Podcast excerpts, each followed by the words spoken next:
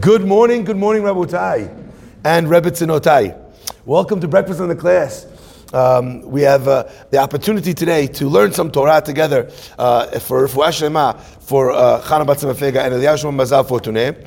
And as well, Breakfast in the Class is dedicated loving memory. And Louis Nishmat Meir Ben Avraham, Hanolad Min Sarah. We'll always remember his strength, warm character, kind heart, and devotion to his family. May his neshama have the highest aliyah in Shamayim by his grandchildren Miriam and David uh, Azakashvili. Um, Breakfast in the Class is dedicated loving memory Louis Nishmat Yosef Ben Sarah by his children, grandchildren, great grandchildren, and great great grandchildren.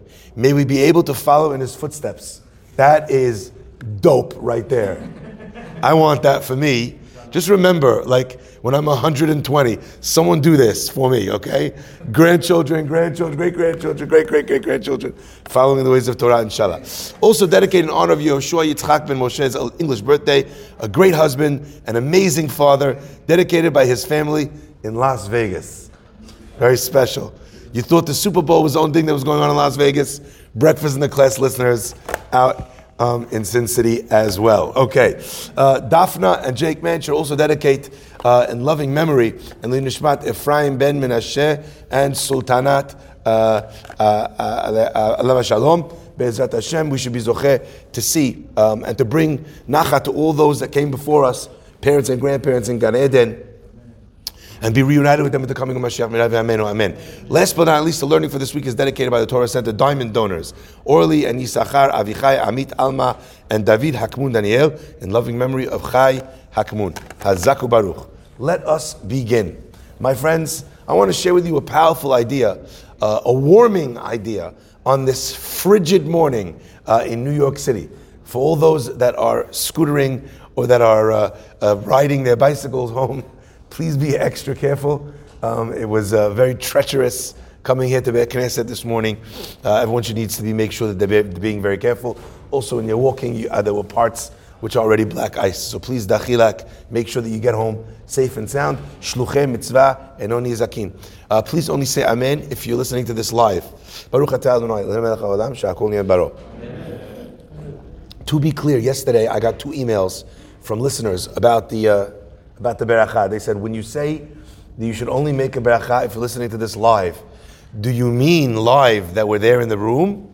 Or do you mean live in the time that it's being recorded?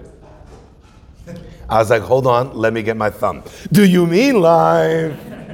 Sorry, I can't have the conversation without the thumb. That's why, by the way, when they have mittens, don't know if you noticed, they have mittens, they have all the fingers in one part, but they still leave you the thumb because a rabbi could never be without these fingers you could have in a mitten, but you can never be without a thumb. So, do you mean live? What's the answer? The answer is that so long as the bracha is taking place in the moment, even if you're not present, Chacham Ovadia says a person could say live on the other side of the ocean, right? In fact, many people used to listen to Selichot broadcast in Eretz Israel via satellite uh, back in the day right? Especially in places where they could not get a minyan. They would be answering um, Amen, they would be answering Kaddish Kedusha. During COVID, also, we relied on that. You can't make a minyan through that. You're not present with the minyan, but you could answer. Why? Because the beracha is live. If you're listening to the beracha on YouTube, so it's been uh, uploaded, so the beracha is not being made now, then that amen would be called amen yetoma, a orphaned amen, because it's said too long after the beracha was mentioned. So just to be clear, that's what I mean when I say uh, that, uh, that statement. Let's begin. There's a machloket rishonim regarding the commandment to build the Mishkan. The Da'at Zekenim Ba'alei Tosafot, Rashi, the Sforno, everybody gets involved.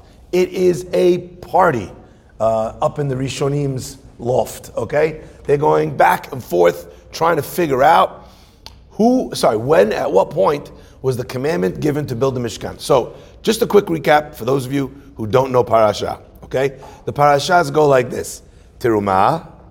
Sorry, let's start with the one before that. Even you have Yitro, right, which is the giving of the Torah.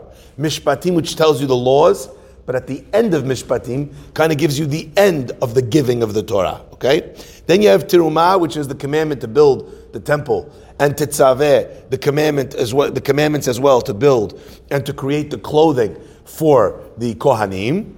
Then you have Ki Tisa. Kitisa is the story of the egel of the golden calf. Then you have Vayakel Pikudeh, which is that the Jewish people fulfilled the commandments of building the temple, and they built the temple and they constructed all the clothing for it, and that's the order of the parashiot. So if you're reading the parasha in order, a casual observer would think that the Mishkan was a commandment that took place prior to the sin of the Egel, after the giving of the Torah, but before the Egel. Okay? So that's the literal reading of the parashiot. However, the Rishonim that disagree feel actually no. The giving uh, the, of the Torah is then followed immediately by the sin of the golden calf. And then after the sin of the golden calf, that's when they were commanded to build the Mishkan. Okay? You understand the two, two camps? Now, according to the opinion that the, uh, the story of the Egel happened before they were commanded to build the Mishkan, so why is it put down in the parasha after? On that, the Rishonim give the quote, "En mukdam umeuchar batorah," which means that events in the Torah are not necessarily always given in the historical sequence in which they happened. Sometimes there are things that happened in another time or another place, but the Torah brought the far thing closer to the beginning and skipped the middle in order to be able to illustrate that these two things are related. Or perhaps that there's a lesson from learning these two things one after the other, which otherwise you would have lost. Indicating really that the Torah, its highest allegiance, is not in being a accurate historical retelling of events, but rather it is a document teaching a person how to live their life. So ordinarily, things would be in the right order, except in a case where it, it, was not in the right order, okay? And there, there's a reason why the Torah did not follow the sequential order uh, in order to teach you something. Is that clear? All right? So this is the machloket uh, of the Rishonim. Now, I want to just, if I can, just take a little a second to understand what it is uh, that maybe perhaps drove them to this position. Why is it that they, uh, that they are arguing about this concept? Now, if you take a look, the Rishonim will bring you various proofs to either side of this conversation.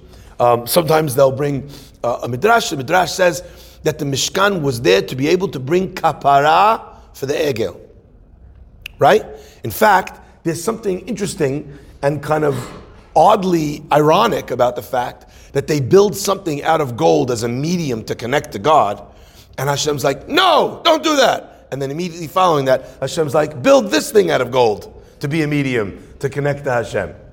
Right? And the commentators point out what is the difference between the Egel and the Aron and the Shulchan. Excellent. And that's why the Torah, in giving that commandment, says it again and again and again and again and again throughout the entire parashot of Vayakel Pekudeh, that they built this thing, Kasher Tziva Amunai et Moshe. They built it like God commanded Moshe. Like God commanded Moshe. Like God commanded Moshe. Why the unnecessary repetition? To illustrate a very deep and powerful lesson that oftentimes people decide that they want to take spirituality into their own hands. Like, I think this is a nice thing, so I'm going to do this. And that is a spiritual thing. Or it's the opposite of spirituality, right? You, you wouldn't know unless Hashem commanded you to do so. We don't get to dictate the laws of our relationship with Hashem. And sometimes you have things that people are doing that think or seem to them to be very spiritual, which could actually have disastrous ramifications. I'll give you an example. Sometimes you have people that go to pray at the graves of Sadiqim. Now that can be a very beautiful and powerful experience. Or it could be Avodah Zarah. Why? Done correctly, okay, Nathan said it beautifully and succinctly. Is it to or through? Interesting, okay? Now, there's some opinions that say that when you're praying at the, at the site of a kever of a sadiq, since the body of the sadiq was buried there, it's the last point of connection for that sadiq with this earth, right? So you're communicating to the sadiq in Shamayim, and you're asking him, please go and intercede on my behalf, like Mordechai told Esther, please go into the king and, uh, and beg for the, in front of the king on behalf of the Jewish people. So sometimes people do that. Sometimes, and I've heard this, I've heard it with my own ears many times where people are begging a sadiq for something. That is avodah zara. Again, let me make, I could not be more clear. That is foreign worship. It is uh, a worship of another power. It is giving power to someone or to something other than God. That is a disaster. Okay? Why do I say it's a slippery slope? Why do I say it's something that can be, because done correctly, it's very important. Very, we even find a, a precedent for this in the Torah itself.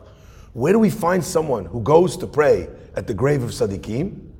Kalev ben Yefuneh goes when the spies go to Israel. Yoshua has the blessing of Moshe as a protective uh, layer, a shield against the wicked plans and designs of the of the uh, Meraglim. But Kalev, who was not given that beracha, he doesn't know what, what's going to protect him from going and joining this evil cabal of uh, Meraglim. So he goes to pray at the gravesite of the Avot. So you see already in the Torah, Kalev ben Yefuneh, a great tzaddik, who's mentioned numerous times in the Torah, right? Who was married to Miriam Haniviyah. Okay, this is not your average Joe, all right? He himself went to the kever of the Avot of the Avot HaKedoshim, the Ma'arat HaMachpelah, to pray that he does not fall in the Atzat Meraglim. But, but what is he praying? What did he pray there? Again, like we said, not to the Avot, but to HaKadosh Baruch Hu, in the presence of the Avot. Asking the Avot to intercede on his behalf. Okay? I want to point out one more thing. Even asking the Sadiq to pray for you, right? If a person's not careful, they cross over that line. Because let me give you an example. Again, remind, let's just remember the only power is God. Does the koach, does the tzaddik have power to change God's mind? You give too much power to the tzaddik, again, you're in that same problem. So it's very important to understand what it is that we're doing. I went to a grave once and I saw a fellow fully get down on his knees and bow to the tzion. And I'm thinking to myself, Shema Israel. You know what the dangerous thing, the, the scariest thing is the person, he thinks he's serving Hashem. That's what he thinks he's doing. But he's doing something on stone, no less, bowing on his knees. It's mamash avodah zarah. So it's important to be able to understand this point. God said, I know that when you built the Egel, you had the best of intentions. Like the Pasuk says in Tehillim, right? Arba'im shana akut bidor. For 40 years, I fought with this nation, with this generation, the generation of the people that left Egypt. But the Pasuk says in the end, Va'omar am levavhem. Most people translate it is that their heart led them astray. And I said that their heart led them astray.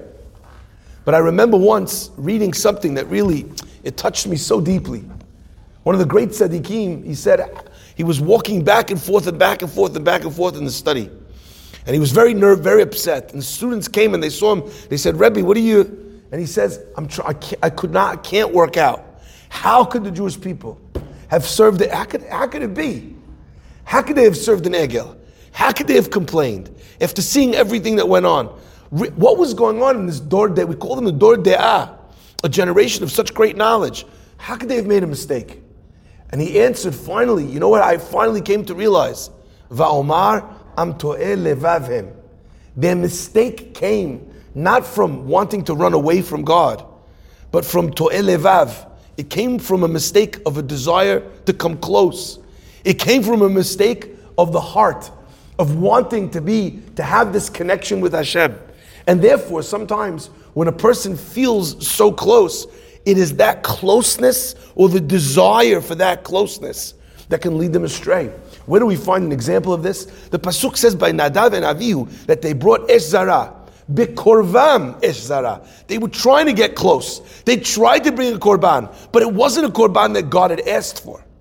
First and foremost, we have to ask ourselves, what does God ask for? What does Hashem want from me? There's enough mitzvot in the Torah without you making up any more. And sometimes we get lost. We get lost in this world of segulot, of various things that we should be doing, and, and we make a mistake. We make a mistake. Someone said to me, Rabbi, you know, I really would like to start this in this class. Think we could start this in this class? The community. I heard that it's a big zechut to have this and to get that and to have the other thing. I said, you know what else is a big zechut to have this and get that, and get the other thing? Learning Torah. and, and, and you know who wrote the Torah? Hashem wrote the Torah. Hashem wrote that. The book that you want was written by someone 200 years ago. I mean, great tzaddik. But the people we're talking about, it's not like they finished the Torah yet. We didn't do the Torah, we didn't do the Mishnah, we didn't do the Gemara, we didn't do that. But we should take this book from this Hasidic master. That's what we should be studying. Again, sometimes people they don't have a proper hierarchical understanding of their, what's necessary, of what Hashem wants from them. So we're grasping at things which are good, they're beautiful, but understand where they stand on the totem pole. You know, it's wonderful to be making this and to doing that. But you know what else is wonderful? Charity, taking care of the widow and the orphan. Like, look in the Torah. Does it say in the Torah that you should be doing that? Well, have you finished with the things that it says in the Torah yet? Are we good on the 613 and all the mitzvot rabbanan that we need to take now take on that extra thing? I mean, I love it. But like, let's get there in order. My friends, why am I sharing this with you? Because I believe that the machloket between the Rishonim as to why we built, why we built the temple, if it's because of the Egel or if it was commanded before, is a fundamental question. Yes, they bring different proofs to why that's the case. This midrash that says that Hashem, that they needed it as a kapara. Uh, the idea that oh, initially Hashem was going to appear to the Jewish people everywhere, and then after the story of the Egel, Hashem appeared to them from the Mishkan. All these ideas, they all connected. I love it. But I think that what drove the Rishonim was a fundamental question. The Mishkan was the connection of the Jewish people with God. It was the place where Am Yisrael was closest to Hashem. That's the idea, correct? My friends, the Rishonim that felt that this was not in the aftermath of the Egel, they were bothered by an idea. How could it be that the source of connection of Am Yisrael, the Mishkan, which would ultimately become the Bet HaMikdash, how could that be that that was a response to something and not something that was true in the Lechatechila, that was necessary before they made a mistake? I'll give you an example. I want you to imagine that a person has a family heirloom, the most precious thing that they have in their family. I don't know, uh, a golden crown that was handed down generation to generation. It comes from David Amelech. How do you get it? I don't know. But you have in your family a crown that was handed down from generation to generation, David Amelech, right? Now, anyway, I want you to imagine that someone, uh, what's it called? They disrespect their father terribly. And they get into this huge fight with their dad. Anyway, the dad's, you know, maybe you're gonna, he throws him out of the business. Another, you know, another one of the kids comes and says, no, maybe give him another chance. Comes back into the business. As soon as he comes back in the business, the father comes to the son. He's like, listen, you made this terrible mistake. I'm taking you back in the business. I want to give you a special gift. Here's this gift, the crown of King David, and give it to you. The other kids are looking on, they're like, are you serious right now? We're the ones that didn't make the mistake. He's the one you want to give the crown to? Right? The one, this one thing that's been handed down from generations. My friends, that's a mashal. Where does Abraham Avinu do the Akedah? On Har HaMoriah. What's going to be in that place? Beit HaMikdash. Where does God create the world from? Har HaMoriah. From the stone, the Even HaShetiyah, from that place. Amazing. Where does, according to some opinions, where does Moshe Rabbeinu see Hashem? One opinion is that he sees him on the mountain of Har Sinai. Another opinion is that he sees him on the mountain of Moriah. God brought Har Moriah to that place. The two beautiful pshat from the Targum Yonatan ben Uziel. Doesn't matter. This Har Moriah, it's been in the story of the world's creation up until this point. From then, Yaakov Avinu, where's the dream? Har Moriah. It's all there. This is the special place. What does Yaakov say? En zeki im bet Elokim, v'zeh sha'ar hashamayim. He already says from then that this is going to be the house of Hashem. This is something that we've been talking about for generations. It's been in the family forever. And all of a sudden, according to these opinions, they make a sin and Hashem's going to whip it out and be like, that's what you think was the impetus for the giving of the Mishkan to the Jewish people when they messed up and Hashem threw them out of business and Moshe convinced them to take them back. Hashem's like, well, I have this gift. I, you know, I was going to give it to you at a better time, but here we are. The Rishonim that feel that this commandment must have been given before, it doesn't make sense to them that it comes in the aftermath of the Chet Egel. Are you with me? So that opinion we get. And what do we have over here? If that's the case, we have a commandment that comes before the Egel, and that's why it's in this order. The other opinion, which really is the opinion that needs to defend its position, because if you look at the Torah, what comes first? The Mishkan. If you want to tell me the Mishkan comes second, you got to back up your opinion, right? In Mukdam Torah, I have to prove my point. What do they say? So they say something that I think is very, very powerful. And let's start with the words of the Gemara. Bimakom sheba'ale teshuvah omdim. In the place where a Baal teshuvah stands, tzadikim gimurim enam omdim. Perfect tzadikim cannot attain. One more time. In the place where a person who has done teshuvah stands, person who's repented from their ways, repented from their sins, stands, a tzaddik gamur does not stand. A perfect tzaddik cannot stand. What does this mean? You did teshuvah. So what happens? You had a sin, you erased it. So now you were negative, and now you came back to zero. I'm at tzaddik, I'm at two. Right? Why? You just came back here. Why in the world would you be higher than me? And, and how could it be that I, who never did anything wrong, I'm on a lower level for not having done something wrong and then fixed that thing that was wrong? How could such a how could that be? There's so many different understandings and approaches to this concept. Uh, it's like it's a very wide understanding. One of the ideas, I saw you whispering to him, I'm guessing that you told him, the idea of when a person does teshuvah, his sins turn into mitzvot. Is that the one that you said? I knew it. Okay. I call myself an observant Jew, right? That's one opinion. That the sins of the, of the Rasha are now turned into mitzvot. I don't know if I buy that. No, I don't, not that I don't buy that that is the case. I do buy it. Can you tell me why I don't buy that that's a good enough answer? No, he's saying the mitzvot, the, when a person does teshuvah from love, then their sins are turned into mitzvot. While you were doing sins and then turning those sins into mitzvot, you know what I was doing? Actual mitzvot. Right? So, however many sins you had that you turned into mitzvot, right? You'd have to be the bad person. I, I, mean, the tzaddik would need to be very inefficient in his tzaddiking while you were rashaying, right? For this, not for this to be a heshbon, right? So I know that I love that. Uh, my tongue in cheek answer to that is it's much easier to be bad. One second, it's much easier to be bad. So the Sadiq is fighting his Yetzirah the whole time. He's got a Yetzirah Tov and Yetzirah fighting it out. So he's doing mitzvot, but at the rate of having his Yetzirah Tov and his Yetzirah fight.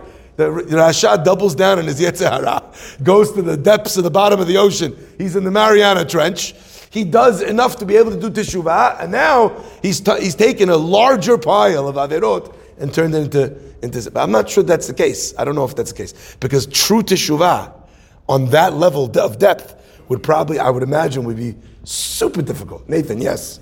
Maybe the Tzaddik was born on level 47, and his entire life gets up to level 48.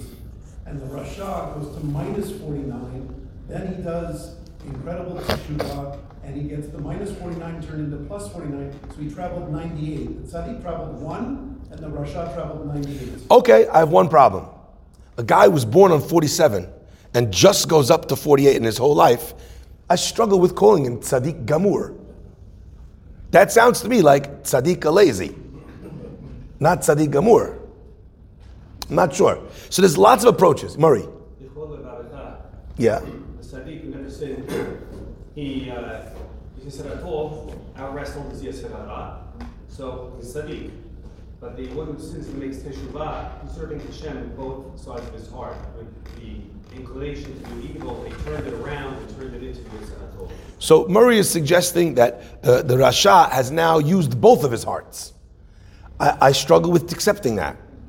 Can I tell you why? Because if the tzaddik gamur didn't fulfill the chol levavecha to serve him with both of his yitzarecha, then he's not a tzaddik gamur. Because it's a pasuk in the Torah that he has to keep. To serve Hashem yitzarecha. So I want to share perhaps a different approach. Yeah.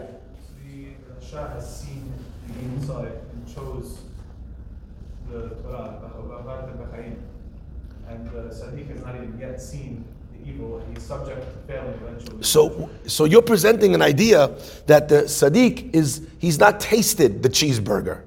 So when he walks away from the cheeseburger, he doesn't really know what he's missing. Right? You may have seen the ad for it, but with like, for some reason, is always bouncing objects. I don't know if you ever noticed that. Whenever they're, they, they're taking a hamburger on the, in the commercial, like the tomatoes are bouncing. Everything is always moving in an advertisement when they're creating a hamburger. I'm not sure why that doesn't art does not mimic real life there. Okay, so the Sadiq he doesn't know what he's giving up, so therefore he's not being rewarded on the same level as the Rasha. Maybe I hear that also, but it doesn't. It does see now again when I'm arguing with you, I'm not saying you're wrong. I'm saying that is part of the answer, but I still feel like something is missing. Okay, Adina, last one. Um, it's much easier when you have tools around there, like you have, you're fixing a car, you're cutting something, right, you don't have the right tool.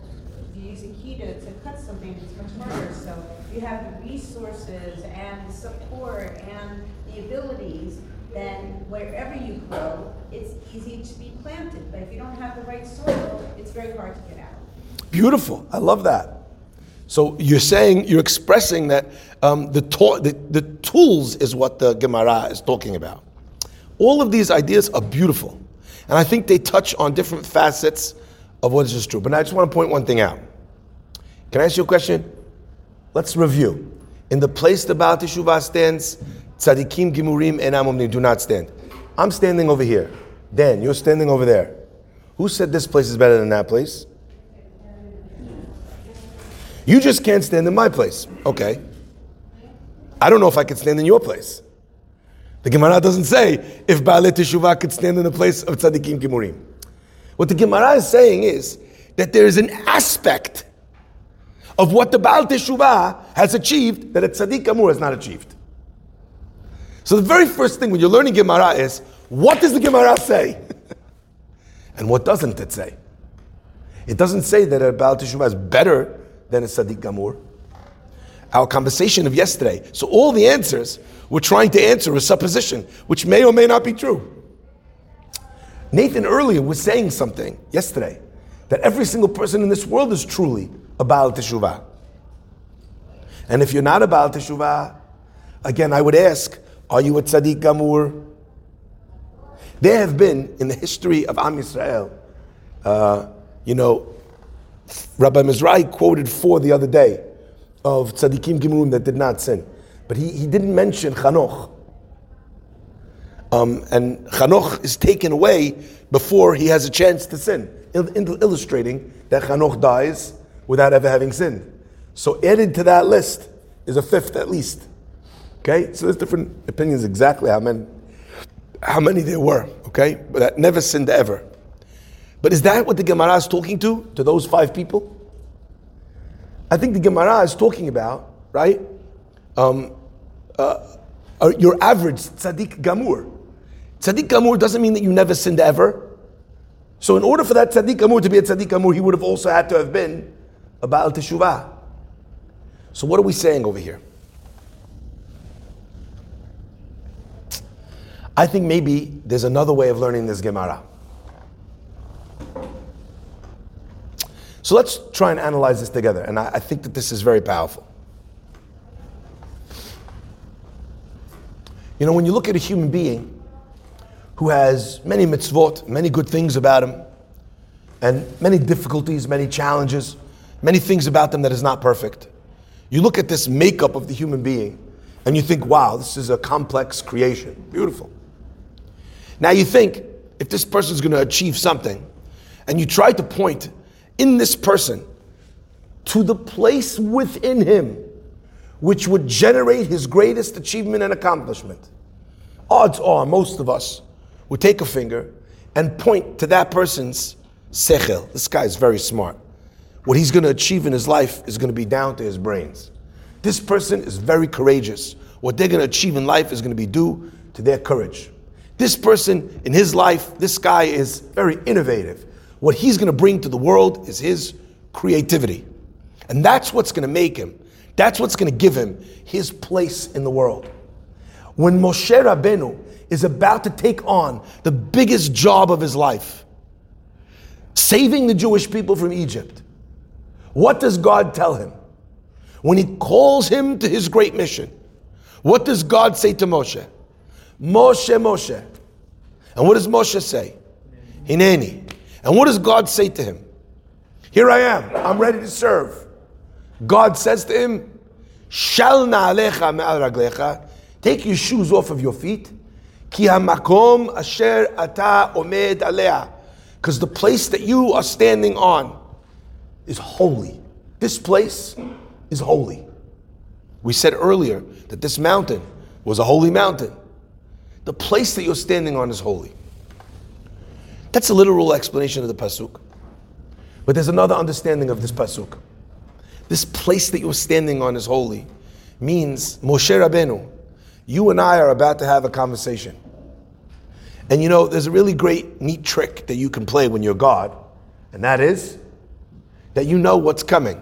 I knew you were going to say that. Hashem must say that all the time. So, what is Hashem doing for Moshe?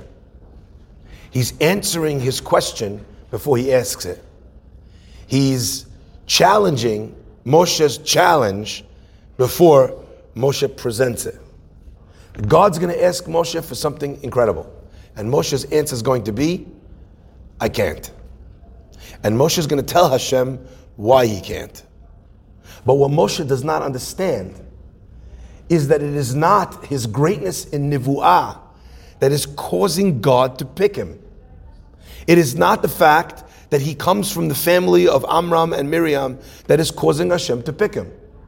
It is the thing that Moshe thinks is the reason why he cannot be the leader, which is in fact the reason why Hashem is choosing him. Your humility is not a problem, it is an asset. Your hesitance or inability to speak, as we've explained prior, is not the reason why I wouldn't want to choose you. I'm not choosing you in spite of your speech impediment, Moshe. I'm choosing you because of it. I want someone that when I channel my word through them, the people will know if it is the person speaking or it is me speaking. For when Moshe spoke, the one person who does not get healed at Mount Sinai is Moshe not anybody else.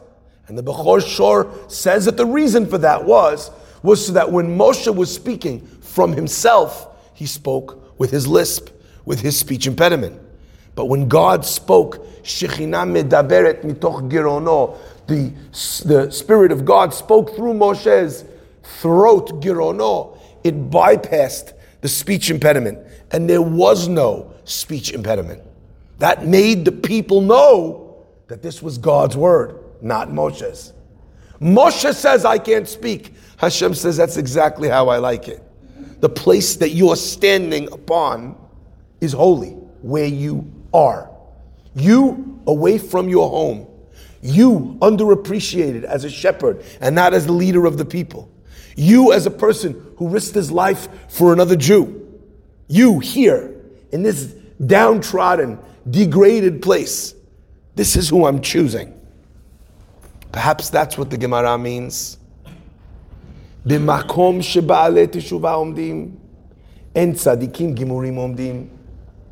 You think that it is the things about your character which are purest of form and the most developed, that that will be your story and your destiny. But God didn't want that from you. What He wanted was this area of weakness that you turned around. Hashem wanted you in the moment where you overcame your fear. Hashem wanted you in your hesitation. Hashem wanted you in the thing that you doubted yourself. And when you shine from that place, that difficult work, that self sacrifice for Hashem, that was what created your greatness. That's what Hashem's asking from you. And my friends, I think that's the opinion of the Rishonim who say that the Mishkan commandment, it was given to them when? In the aftermath of the Egel. When they served what was another God, or when they served Hashem through some form of intermediary. It's true, perhaps, that this crown had been handed through the generations. But God chose a moment when He said to the Jewish people, "Am Yisrael, human beings, we were built in a way where it was almost undeniable, almost inevitable that we would fall. Look at what I'm giving you. I'm giving you the Mishkan, my presence in your failing. Because it is in the turning around of that story that human beings become divine. You tzaddik gamur, you're acting as you were created. Show me the person who's fighting their nature. Show me the person who's going against their desire. Show me the person who's struggling to rise. In that space, I see Yisrael. In that space, that's where Hashem is appearing in this world. The divine spark is manifesting, spirituality trumping that physical pull, that gravitational pull towards the earth. Those opinions say that where do we place this? We place the Mishkan in the aftermath of the Egel. Because God wanted to show them that in rising from sin and mistakes, a person might find their greatest triumph and their life's story. When Hashem asks this of us, we learn perhaps what might be our greatest lesson of all time.